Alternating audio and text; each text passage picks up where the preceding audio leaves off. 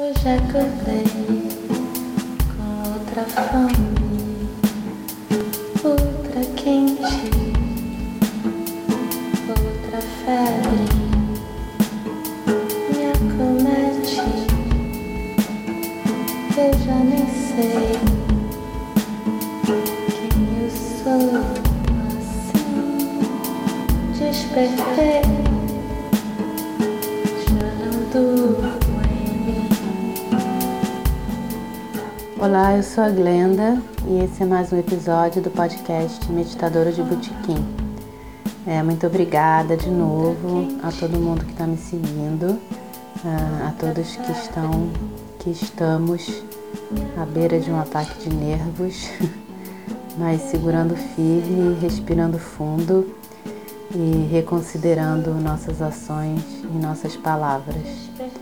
E se eu puder e estiver ajudando com isso, fico muito, muito feliz mesmo. Eu percebi que os episódios mais escutados são sempre os que têm uma meditação no final. Então hoje eu vou gravar uma prática que eu tenho feito de vez em quando e que tem sido bastante interessante, mas eu vou falar dela mais pro final do episódio. Essa semana, eu comecei a me sentir como o eremita da história que passou alguns anos em isolamento total nas montanhas, meditando, e quando ele sentiu que já tinha adquirido toda a sabedoria que precisava, ele tomou o caminho da cidade, como era de praxe, para compartilhar esse conhecimento com o máximo de pessoas possível. Mas assim que ele chegou, ele se ligou que era dia de feira, aquela confusão, aquela gritaria.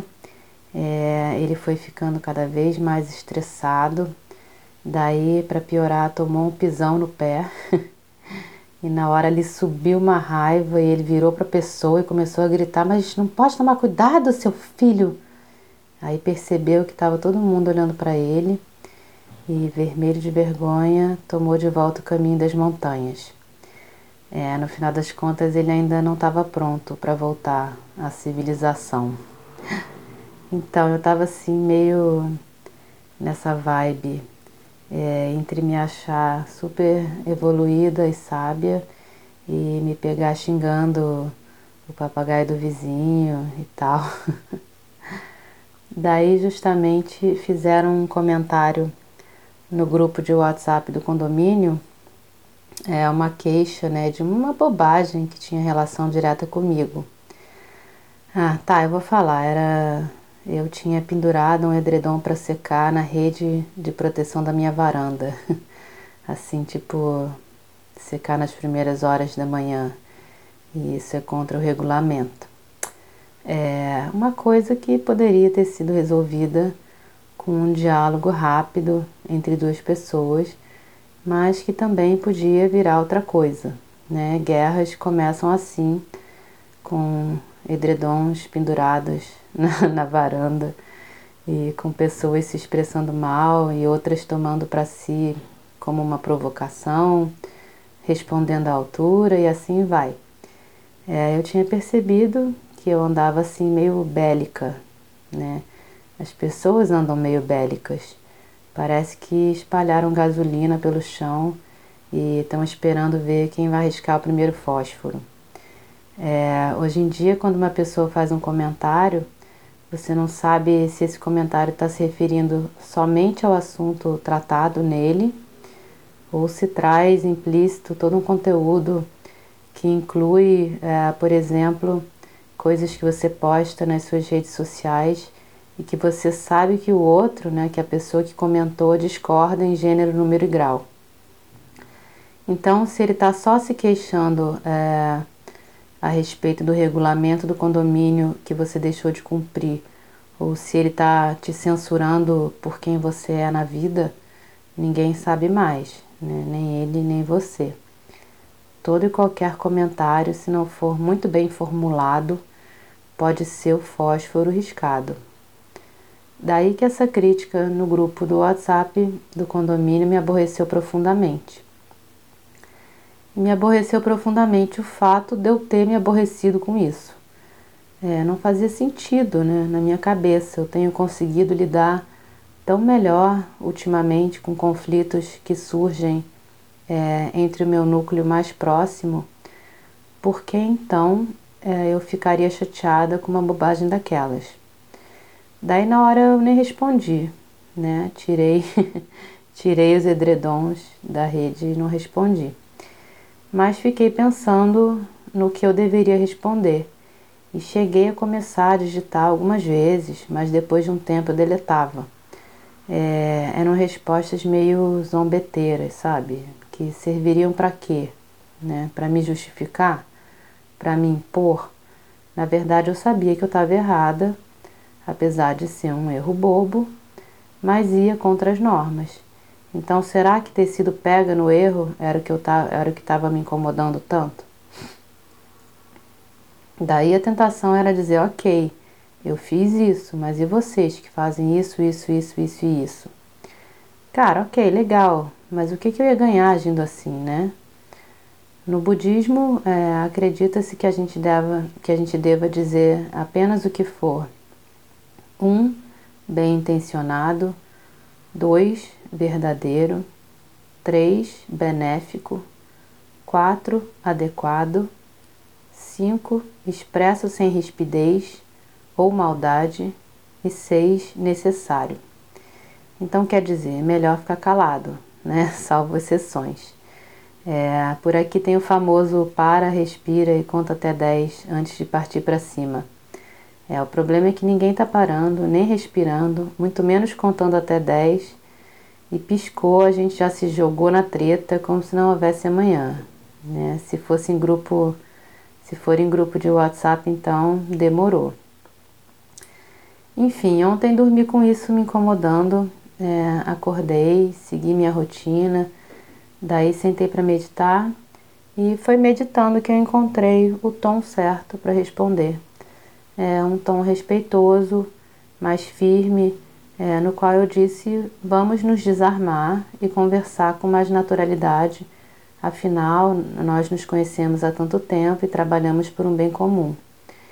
E foi engraçado que eu disse, vamos nos desarmar, quando eu é que estava me sentindo bélica, né? Quer dizer, eu meio que falei espelhando no meu próprio sentimento, como, aliás, a gente costuma fazer muito. E daí eu me empolguei, falei objetivamente, muito objetivamente, diria até com veemência, sobre questões importantes que tinham que ser tratadas pelo pessoal do prédio e tal. E no calor das emoções eu até me ofereci para substituir o síndico atual, que já anda também à beira de um ataque de nervos. O incrível foi que a minha fala foi tão objetiva e tão veemente que a minha candidatura teve adesão geral. Até da pessoa que tinha feito o comentário que tinha gerado a situação. Ou seja, eu me ferrei. Mas então, eu estava lendo, terminei no final de semana, o livro A Ciência da Meditação, que é do Daniel Goleman, que é um autor bastante conhecido pelo livro Inteligência Emocional, que é um termo que ele não inventou, mas certamente ajudou muito a popularizar com esse livro, que foi um best-seller, né, na época. E de lá para cá, desde que o livro foi lançado, sei lá, uns 25 anos atrás, de lá para cá se reconheceu definitivamente que a inteligência emocional chega a ser mais determinante para o desenvolvimento pessoal do que a inteligência cognitiva. Então, o Daniel Goleman, ele mesmo um meditador, tendo passado algumas temporadas em retiros na Índia e em outros países ali na região do Himalaia, e tendo estudado com grandes mestres, ele escreveu A Ciência da Meditação, em coautoria com o mesmo Richard Davidson, que é o eixo central daquele filme sobre o qual eu falei na semana passada, o Free the Mind. O Richard Davidson é o cara que tem um laboratório em que ele faz pesquisa de ponta sobre neurociência contemplativa, fazendo medições comparativas entre o cérebro de caras que meditam há muitos e muitos anos e pessoas comuns, atrás do que eles chamam de traços alterados, ou seja, mudanças tanto na anatomia quanto no funcionamento do cérebro, mudanças de longo prazo, não apenas mudanças de estado, né, que são temporárias. A boa notícia para nós, que não somos ainda mestres e provavelmente nunca seremos, é que mudanças temporárias ocorrem a cada vez que a gente pratica. Então o segredo é manter uma constância diária para sentir os benefícios sempre e cada vez mais pronunciados da meditação. Uma coisa muito interessante que eu aprendi com essa leitura. Existe uma região do cérebro, que é parte do sistema límbico, que se chama amígdala cerebelosa. Então, eu era tão bobinha para esses assuntos relacionados à neurociência, até tipo outro dia, que da primeira vez que eu li sobre isso eu fiquei super perdida, já que para mim a amígdala era aquela coisa na garganta que a gente tirava com 5 anos, operava, né, e tirava, e ficava dias depois só podendo se alimentar de sorvete. Ou então aquela coisa que inflama, né, na garganta. Aí eu tive que recorrer à Wikipédia na época e descobri que eram coisas distintas, essa da garganta e a do cérebro. Pois então, essas amígdalas cerebelosas são duas, né, uma de cada lado do cérebro. São uma estrutura cerebral, um grupo de neurônios que formam uma massa, enfim, uma região altamente implicada na manifestação de reações emocionais e na aprendizagem de conteúdo emocionalmente relevante.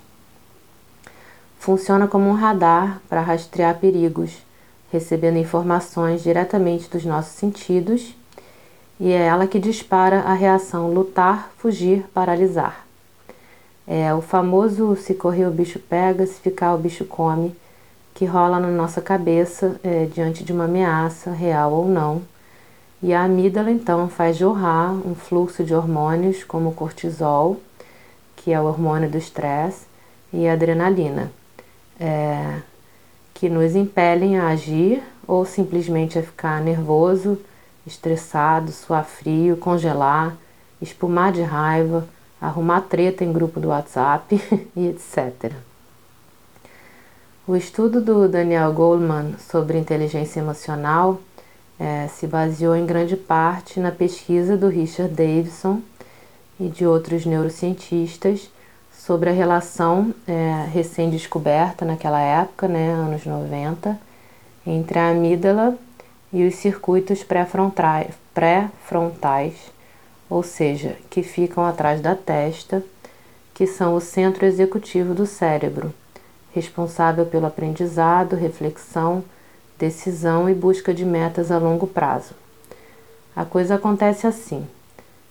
Quando a raiva ou a ansiedade é disparada, a amígdala impulsiona os circuitos pré-frontais, e à medida que essas emoções perturbadoras atingem seu pico, ocorre o que eles chamam no livro de sequestro amigdalar, ou seja, uma paralisação da função executiva. A gente fica literalmente dominado pelas emoções. Mas quando assumimos o controle ativo da nossa atenção, como quando meditamos, por exemplo, a gente mobiliza esses circuitos pré-frontais e a amígdala se acalma.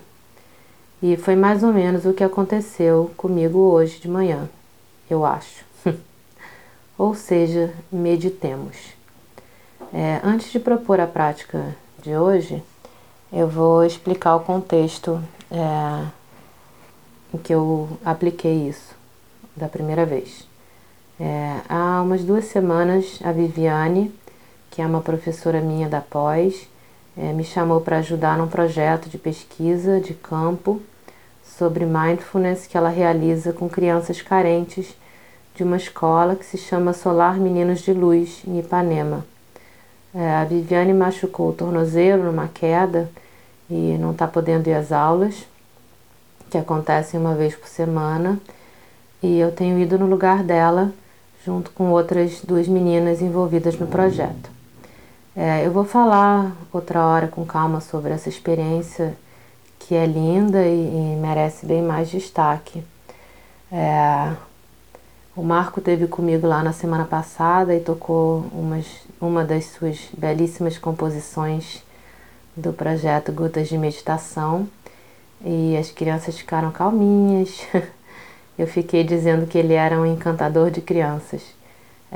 Mas na primeira semana eu não tinha tido esse auxílio luxuoso da música e nem é muito o foco do projeto, né? O foco é mais a meditação silenciosa. E na hora que eu tentei começar a prática, as crianças estavam agitadíssimas, dominando o pedaço. E eu, nova ali, né, sem saber direito como me colocar e tal, tentando fazer elas aquietarem. Até que eu disse, vou contar até 10, e no 10 eu quero todo mundo quieto para a gente começar a prática. Mas eu disse isso sem alterar a voz e à medida que eu comecei a contar, também muito calma, muito devagar, não soou como uma ameaça, mas antes como um convite a uma imersão no silêncio, no aprofundamento da introspecção. Tanto que quando eu cheguei ao 10, eles estavam em silêncio, quase total, e a gente pôde continuar a prática, que na verdade já tinha começado sem que eles tivessem se dado conta. Só para esclarecer, são 34 crianças, imagina colocar 34 crianças entre 12 e 15 anos. Então acho que foi um feito fazer eles ficarem quietos. E eu repeti essa técnica sozinha, comigo mesma, né, na minha prática, contando mentalmente, e foi bem interessante. Dá para fazer sempre e pode durar de 1 minuto até quantas vezes você quiser repetir, sempre aprofundando mais o estado de consciência. Então agora a gente vai fazer isso também. Eu vou contar até 10. E a cada número que eu for pronunciando, você vai avançando um pouco mais na sua introspecção, vai explorando o seu silêncio e se aprofundando na observação da sua consciência. Se você não puder parar o que você estiver fazendo agora, não tem problema, escuta, depois faz com mais calma outra hora. E se você puder, senta ou deita, fecha ou baixa os olhos e vamos lá, eu vou começar. 1, vai começando a se voltar para dentro de si mesmo. 2, observa a sua respiração, sem se envolver com os pensamentos que surgirem.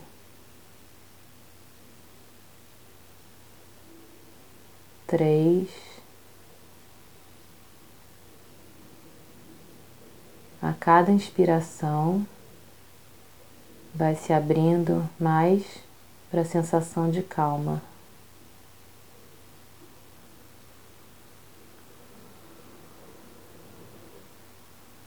4,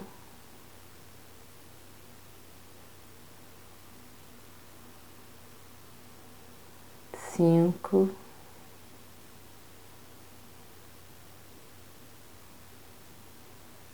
inspira e procura o silêncio, expira se esvaziando, 6,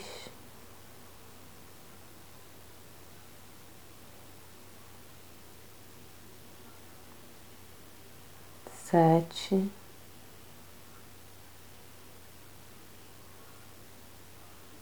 observa, constata, sem se deixar envolver.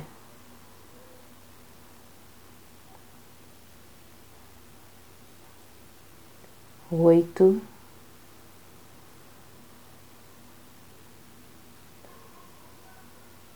A cada inspiração, vai penetrando mais profundamente no vazio.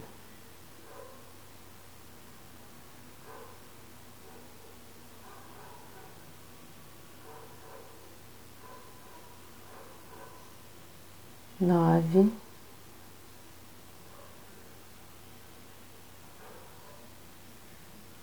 Relaxa.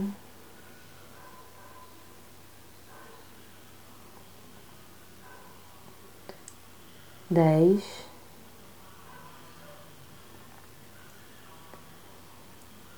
Agora você pode optar em continuar aí ou ir voltando aos pouquinhos para fora, para o ambiente externo, se permitindo carregar com você esse espaço vazio, amplo, interno, que pode ser preenchido só de silêncio.